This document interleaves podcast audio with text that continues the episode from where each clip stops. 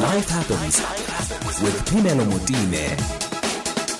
Phemelo Motene on SAFM. On SAFM. Welcome. If you've just joined us, you're on SAFM, and my name is Phemelo Motene. It's eight minutes after two o'clock. Now, I regularly speak to Khosi Jiyane, who's our clinical psychologist, to talk all things relationship. And today we are discussing that child that just never leaves home. Good afternoon, and thank you so much for joining us, Khosi. Hey, Phemelo, great to be here again. So, an adult child staying home, why is that a problem, or is it a problem? Good question on both sides. Um, it is a problem um, in the sense that, sure, let's throw back. Mm. That, that, that there's an evolutionary mechanism at play in how human beings are born into the world, how they are nurtured at a certain time. The whole idea of living with parents is that it is about socializing. It is about being able to nurture, first of all, physical needs of the child. Mm-hmm. That physical protection, safety first, to, to be able to provide everything that the child needs to survive at a time when they are most vulnerable physically. Together with that, it is then also, we are social beings. It is part of the socialization process that creates that psychological self the self is created in that interaction with significant others from birth, right? And the whole idea is, and if I may use a metaphor, it is to allow the child to grow down. Like when we plant a tree, the roots are meant to go down mm-hmm. because that's the stability. It becomes mm. the ground on which the tree stands. Mm-hmm. So it is. So they are always. Let's kind of call it two dimensions. And is that an, almost like an anchoring? Absolutely. Okay. It's a two-dimensional, uh, you know, developmental process in that it's about growing down as they grow up. Okay. So then... So, so the point is that at some point they have to leave the nest. okay. and, and that's the question, right? Yeah. Is it important for them meant to... to live in the nest forever? Why is that the case? because there is an evolutionary mechanism that says we are there to to continue to propagate as a species. Mm-hmm. And and we may you know question on some level and say, but no, we are we are not you know in the evolutionary stage we have evolved as human beings. Sure, but there's an evolutionary mechanism that plays out through us. Mm-hmm. But also equally, you get to a point once you know part of your growth is that you get to a point where a self has developed sufficiently mm-hmm. that it wants to hold its own. Mm. It wants its own nest. And There's just that mechanism in us. That the th- voice is loud enough and it wants to speak and it wants to be heard. And perhaps that's that's where the tensions with the relations then come through because yes. once that person has evolved enough into their own, fully into their own. Yes, yeah. they have anchored themselves from this particular culture, this particular family, this yes. particular community, yes. but yeah. they have evolved and they may decide to see things differently or they may decide to be their own person. And Indeed. when the two collide, brings with it some problems sometimes. Indeed. So, so sometimes So, and, and in this collision, we're talking about when a child's need for independence collides with a parent's need for the child's dependence. Hmm. okay. So whose problem is that? Who? so... because because you know, many a times, you know, and it could happen the other way around. So, uh, for example, yes. you know, there, there, are some parents who can't wait. Can this child just leave? Mm-hmm.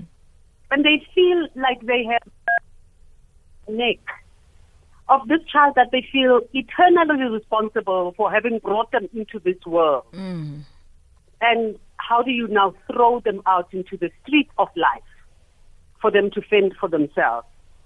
And and the one a useful metaphor in this in this discussion is, uh, you know how an eagle raises its its its little one. Yes. Because it will build that nest, but at some point it knows they need to leave the nest, Mm-hmm. and it will literally clutch under the nest and pull it apart from underneath Mm. for them to fly and flourish. So And so on some level, there's, there's that conversation that needs to happen. There's that, that cord has got to be cut.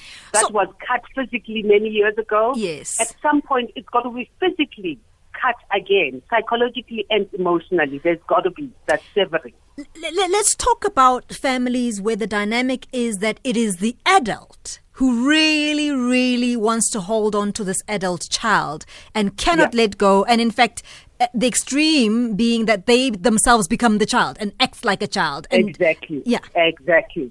So that's that's when the child becomes parentified. So- Correct. So, now, in other words, the, the child is kind of serving as some surrogate parent of their own parents, because there is a sense in which the child is serving the parent's needs hmm. instead of the other way round. The parents have not decentered themselves from the child they have not cut their own cord from the child. And it's usually, in many cases, that happens because the child becomes triangulated. Mm-hmm. In other words, there's tension between the parents. The child gets caught in between. The child becomes the conduit through which the parents meet their needs that they are not able to meet with each other or individually. so, so it's, it can also be that it's not necessarily two parents, it is the parent and maybe other siblings. Yes. Yeah, so that you're the glue, you're the center, you're the anchor, Absolutely. and all you, of that. You hold things together. Yeah. You are exactly. You are the center, without which the, the structure, uh, you know, implodes on itself. Because let me ask that people. may be financially, Yes.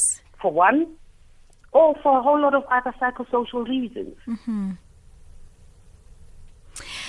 0891 104 207. Let's just call in and, and present your story and your dynamic and, and how that is weighing you down, or perhaps you just love it. You love the fact that your children are not leaving, and my goodness, you can see them every day and you think it's all great. The question is, is it great for everybody? 0891 104 207. Khosi Jiyane, clinical psychologist, is my guest. So, Khosi, who, who's to call it?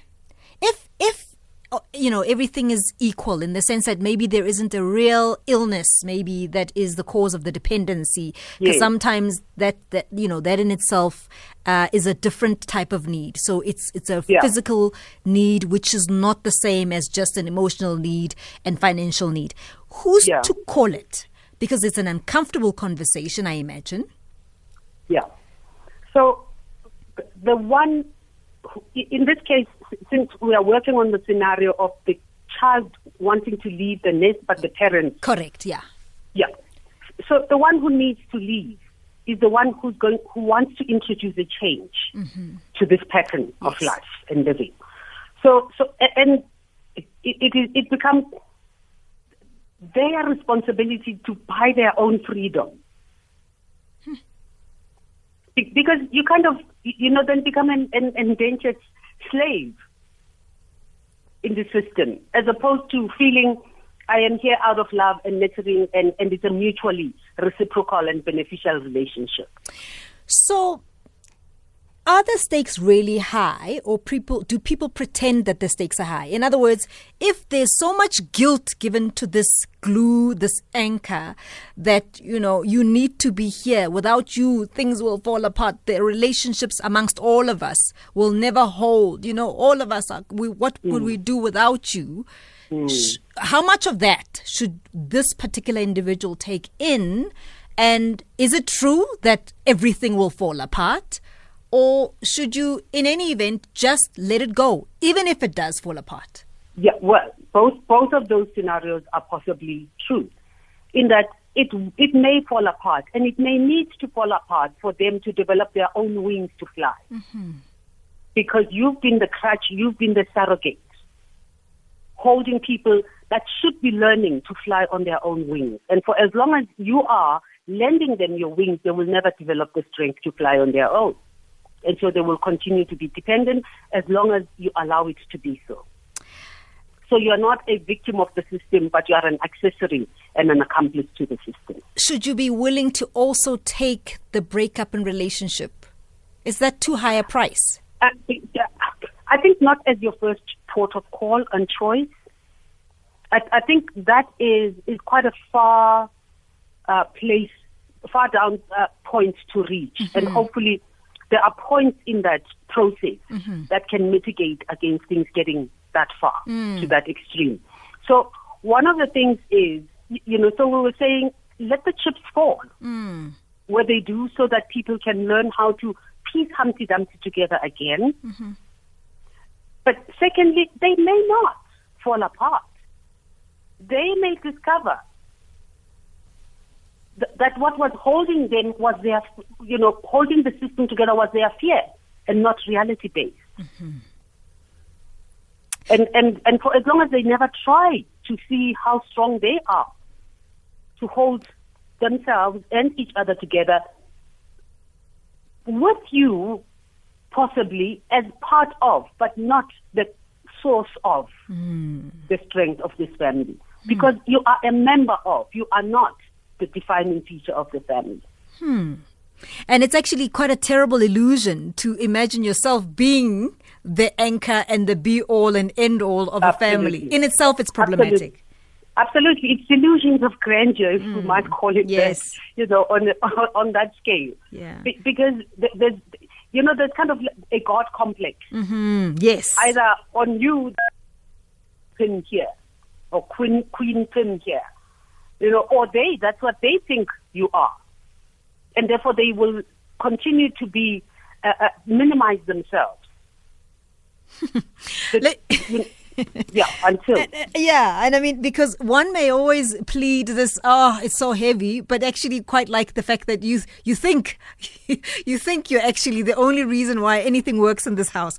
Uh, yes. let's just take the, uh, there's an SMS, um, in fact, there's a WhatsApp note that coming, that's coming through on 0614 104 107. Keep them coming, and you can also give us a call on 0891 104 207. Uh, Ospimelo and your guest over there.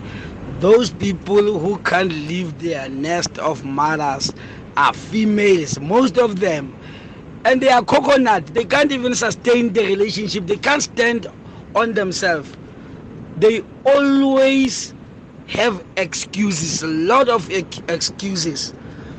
Hence, we say they are coconuts. Within six months, she's having 15 boyfriends. This is Maswabi. Oh. Wow. Let me leave you to that. you. Let me leave you to that. yeah. Cool. Well, quite a heavy label to use uh, on this. I would not have imagined that, that that's a label that would apply in this case. Um, uh, you know, the one thing, so the way that we have framed the conversation was the other way around. But of mm. course, we did say, you know, to begin with, that it, it can happen in the way that he is talking. That it's females who are scared to go out there into the world.